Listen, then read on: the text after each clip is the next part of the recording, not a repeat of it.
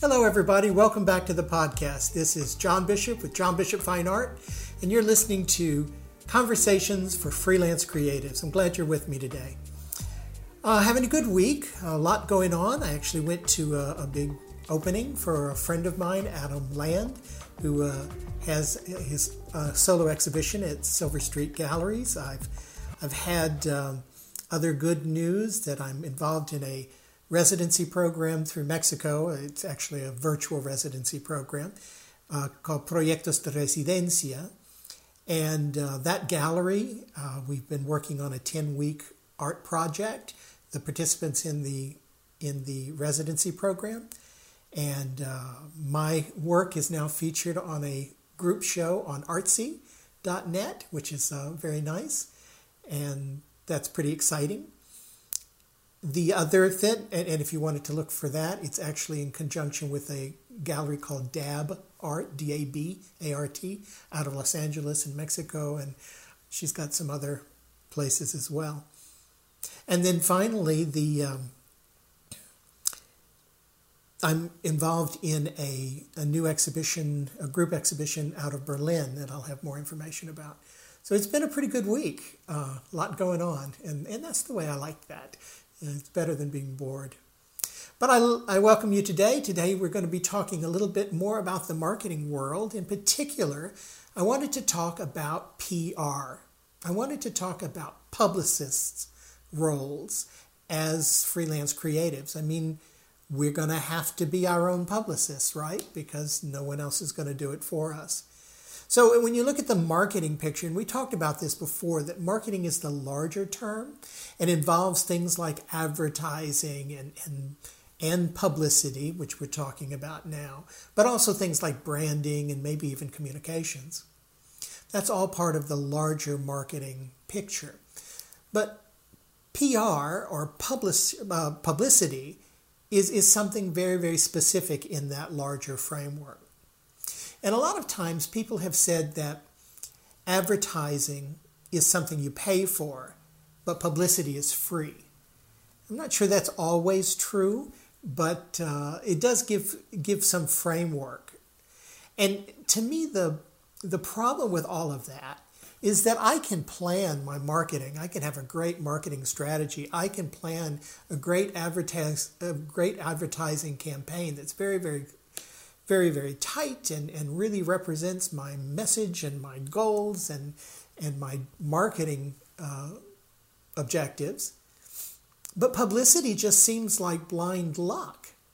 I mean, it seems like you do a lot of work trying to get a publicity program together, a publicity campaign together, and you just cast it out to the wind and hopefully something will happen. Uh, you post a video and hope that it will go viral. You put out a press release and hope that a journalist will find it and like it and write about it. And, and that can't be true, right? It, it just can't be that happenstance. It can't be that informal. There, there are too many people doing it for it to be that like gambling, uh, like playing the slot machine. And so having said that, I think I just show kind of my own ignorance as to what exactly publicity means and how you can treat it as a business function and not as some sort of blind luck bet. Um, and I think the biggest problem I have with publicity is that unlike many other most other things in my business, I can't control it. it I'm not the one who's doing it. I'm relying on someone else to do something. And that always bugs me because I can't necessarily control the outcome and I can't necessarily depend on people to do the things that I need done. Oddly enough, the world doesn't revolve around me. So I want to be real clear. So when we're talking now about publicity and, and a, a PR person or a, a publicist, we're not talking about that Hollywood or, or Washington PR agent who's called in because there's a big scandal uh, and, and they need to cover it and, and need to do damage control or you don't you, you've got a hooker who's OD'd in your in your hotel room You know, those things, I'm not talking about anything like that. Though that might be the role of some publicists, I'm guessing that it's not something that most of us want to associate with our small businesses. So, you know, word to the wise.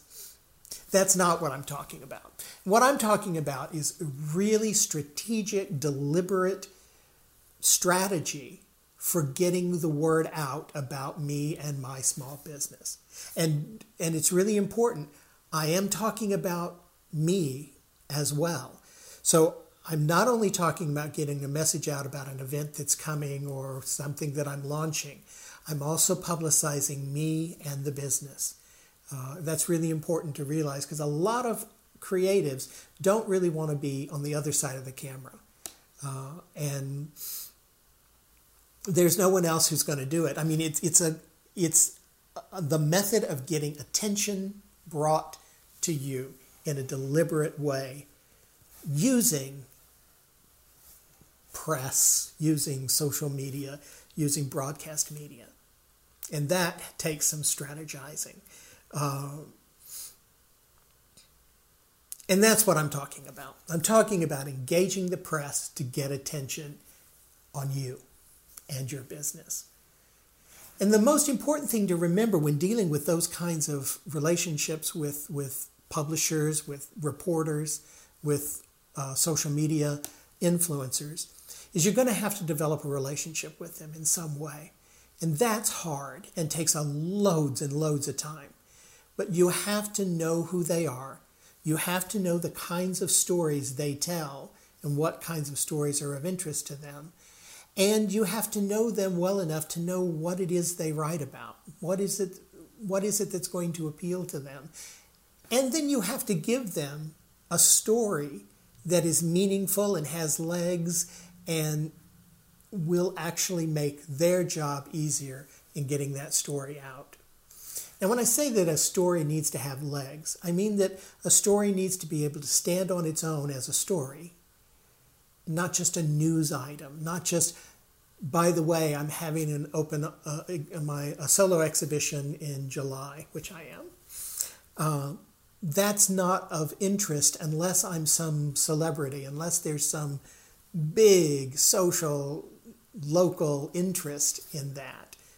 So just news items are not enough. I have to be able to present a, a uh, reporter with a story, a story that stands on its own and can last for some amount of time. If I'm talking about opening up an exhibition and a reception on Thursday, if the story's no of no interest on Friday, it doesn't really have enough leg. So we have to create these stories for the journalists, right? We have to be able to take our event. I'm going to use that example of having an opening. Uh, it could be a launch. If it depends on the kind of art that you do. If you're a musician, it could be a concert series. It could be just a concert or a record. That's how old I am. I still think they're records uh, coming out, and um, and so it, it will really depend upon your type of art. But I'm going to use the example of an opening. So I want people to come to an opening and I want to announce that it's happening. Now, just as a news item, it's not significant enough to, to warrant any attention. So I have to know the journalists. If I know a journalist that writes for a senior magazine, then I can say, okay, I'm going to take this same story and I'm going to say, there's a 61 year old artist in Texas, in Houston, and he's having his first solo exhibition uh, since becoming a full time artist at the age of 58. Uh, that's a different story, and that could be a good story for anybody who writes about senior living or about about the aging population or about the art world and the difference in, in diversity in art in artists. Uh, there's that story could appeal to someone else. If if you're a magazine that deals with Hispanic issues, why would you care? Why would that be an issue to you? I would need to rewrite that story, perhaps from the point of view that a, residence, a residency uh, resident of the Proyectos de Residencia program in Mexico City is hosting an opening in Houston you know, on July 9th. Then maybe they say, oh, okay, this is somehow tied to a residency program in Mexico. That might be interesting to my readers because they may be interested in joining a residency program as well. How does that happen? Maybe there's a story interest there. Maybe there's a story interest if you are, let's say you're an immigrant and you've had to struggle to get to a place. Now you're in the United States and you now have the freedom to do the kind of art you you would like to do because you couldn't do that in your home country. There's another angle on the story. And you're having an open exhibition. Uh, perhaps you're a single mother and uh, you're recreating yourself as you work from home, raising a family, and you're having your first solo exhibition. And then you pitch that to the writers of magazines and, and journals and, uh, and blog, blog posts that deal with parenting and single mother and, and women's entrepreneurial issues. So you have to give the reporter something they can work with that's of interest to them. Uh, and that is the work. And, and that's the, the difficult part is that you're going to have to do that work not knowing whether or not that's going to interest them. So obviously, the more you know about these reporters and you watch them, you read them, you follow them on social media, you subscribe to whatever they are publishing, and you keep an eye on them and you know what the kinds of things they are publishing. I know there's a particular uh, arts editor that I'm looking at and following, and one of the things I noticed is that he only seems to write about musical events, bands, and movies. He does nothing for the visual arts or performing arts other than musicians. And, and musicians, not in the sense of classical and, and big theater thing, small bands that are performing live music. There's nothing wrong with that. But he's, you know, if I send him a thing about me having my paintings on exhibition, on exhibition, I'm not sure he's going to care. So I either need to get to him, interest him in some way in expanding the kinds of things he writes about, or I need to move on and find somebody who who is more interested in the kinds of things that I'm doing. So there's a lot of work involved, and unfortunately, it's not there's no guarantee that it's going to be successful. But you know what? That's life. Uh, so part of me says okay, this is fairly difficult, right? This is not something I'm particularly good at, not something I really want to do.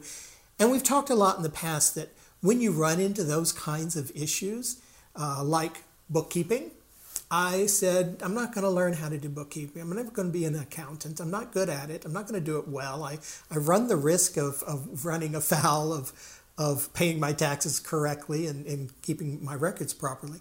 So I'm just going to hire it out. I'm just going to go and find an accountant and hire an accountant to do my bookkeeping for me.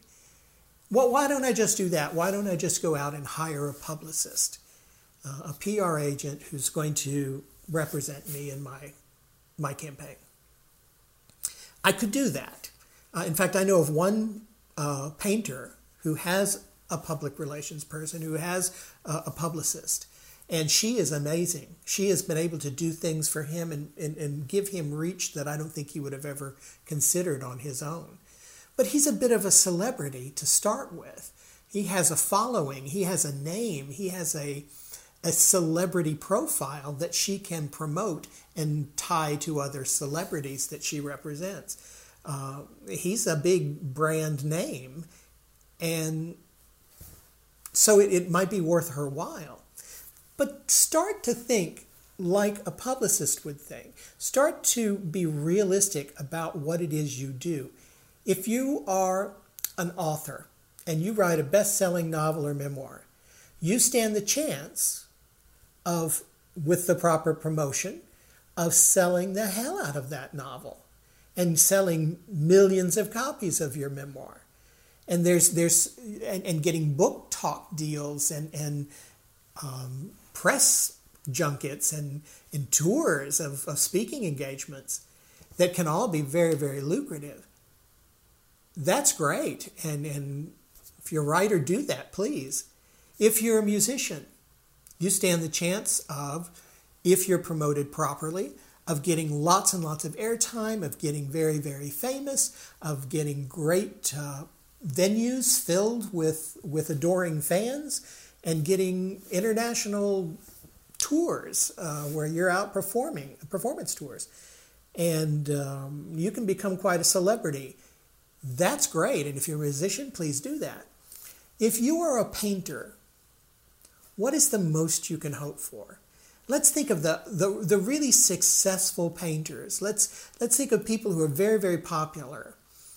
How many people come to an opening? How many people show up at a gallery opening when a new artist, uh, when an artist presents his work, or even at a museum? Now, there are some exceptions of people who would get lines around the block.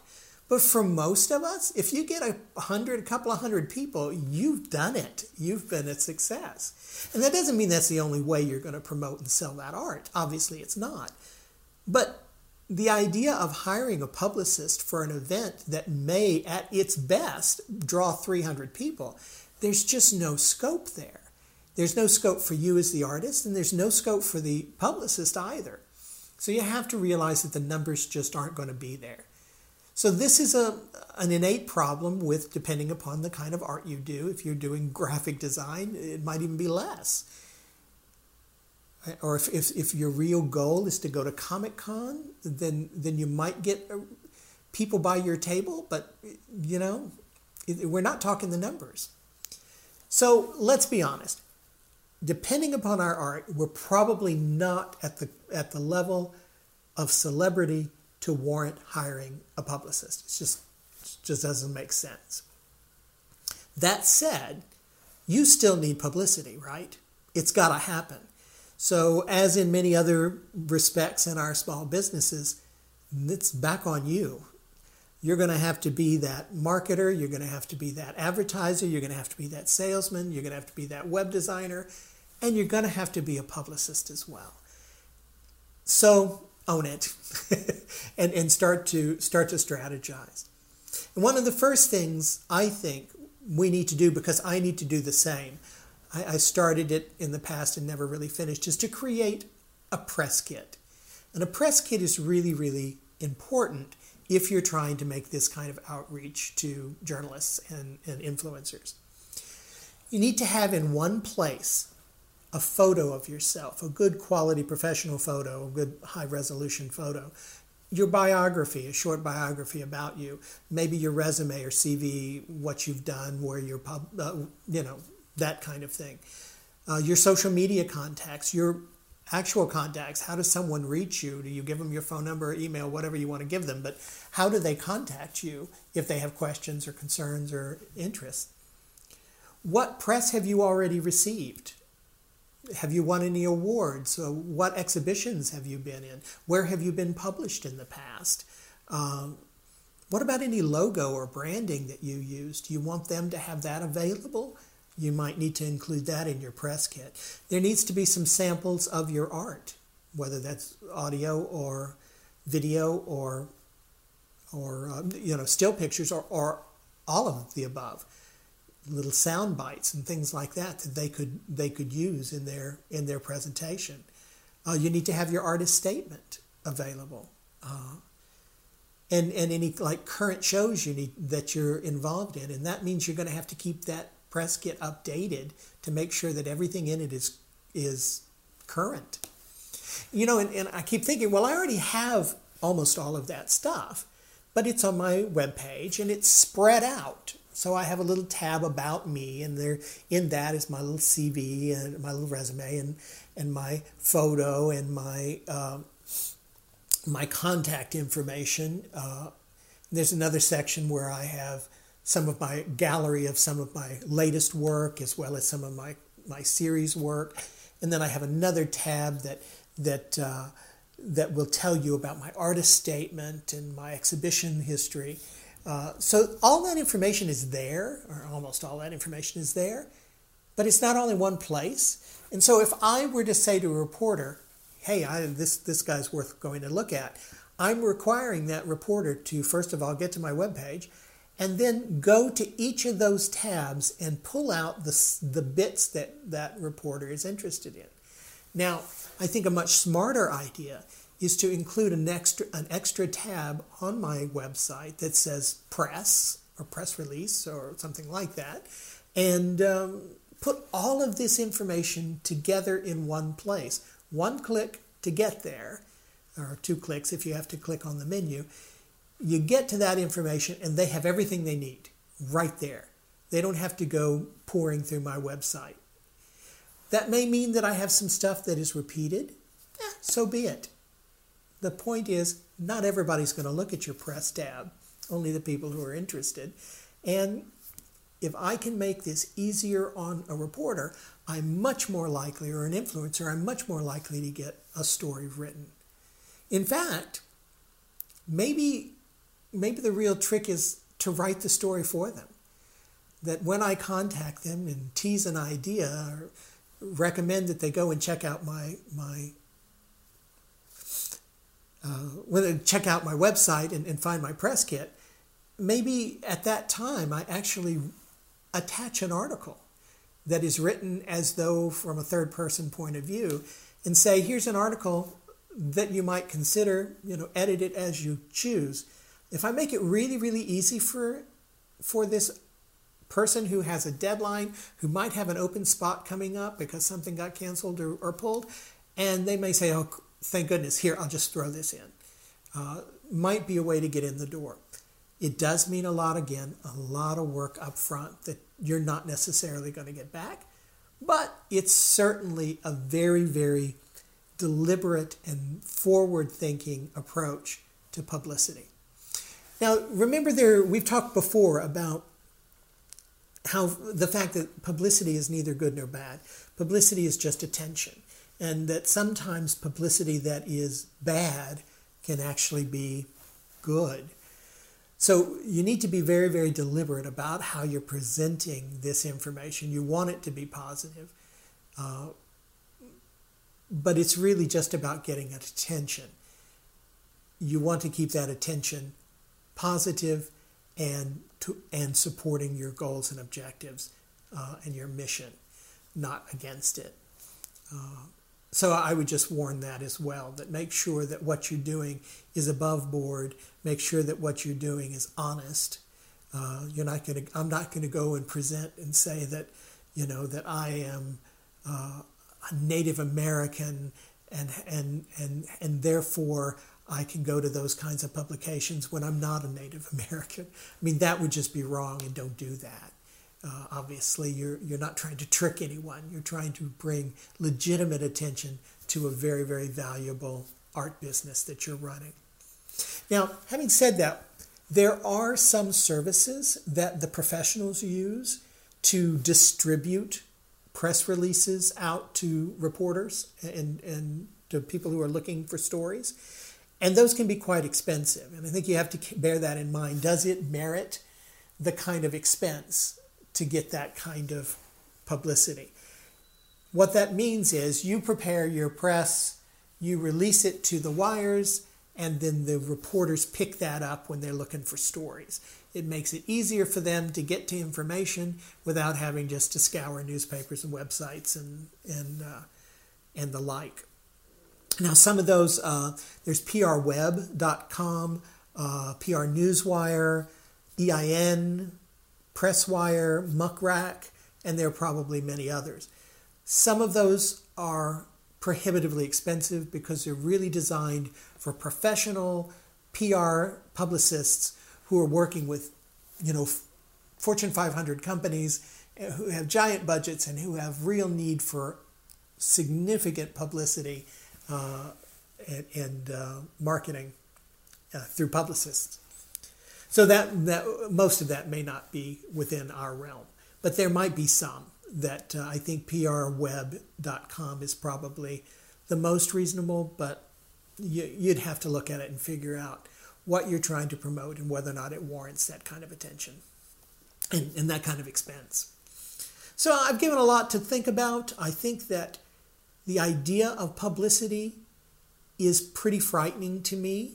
Uh, probably only followed by the fear of sales. And of course, we're still going to talk about sales here very soon.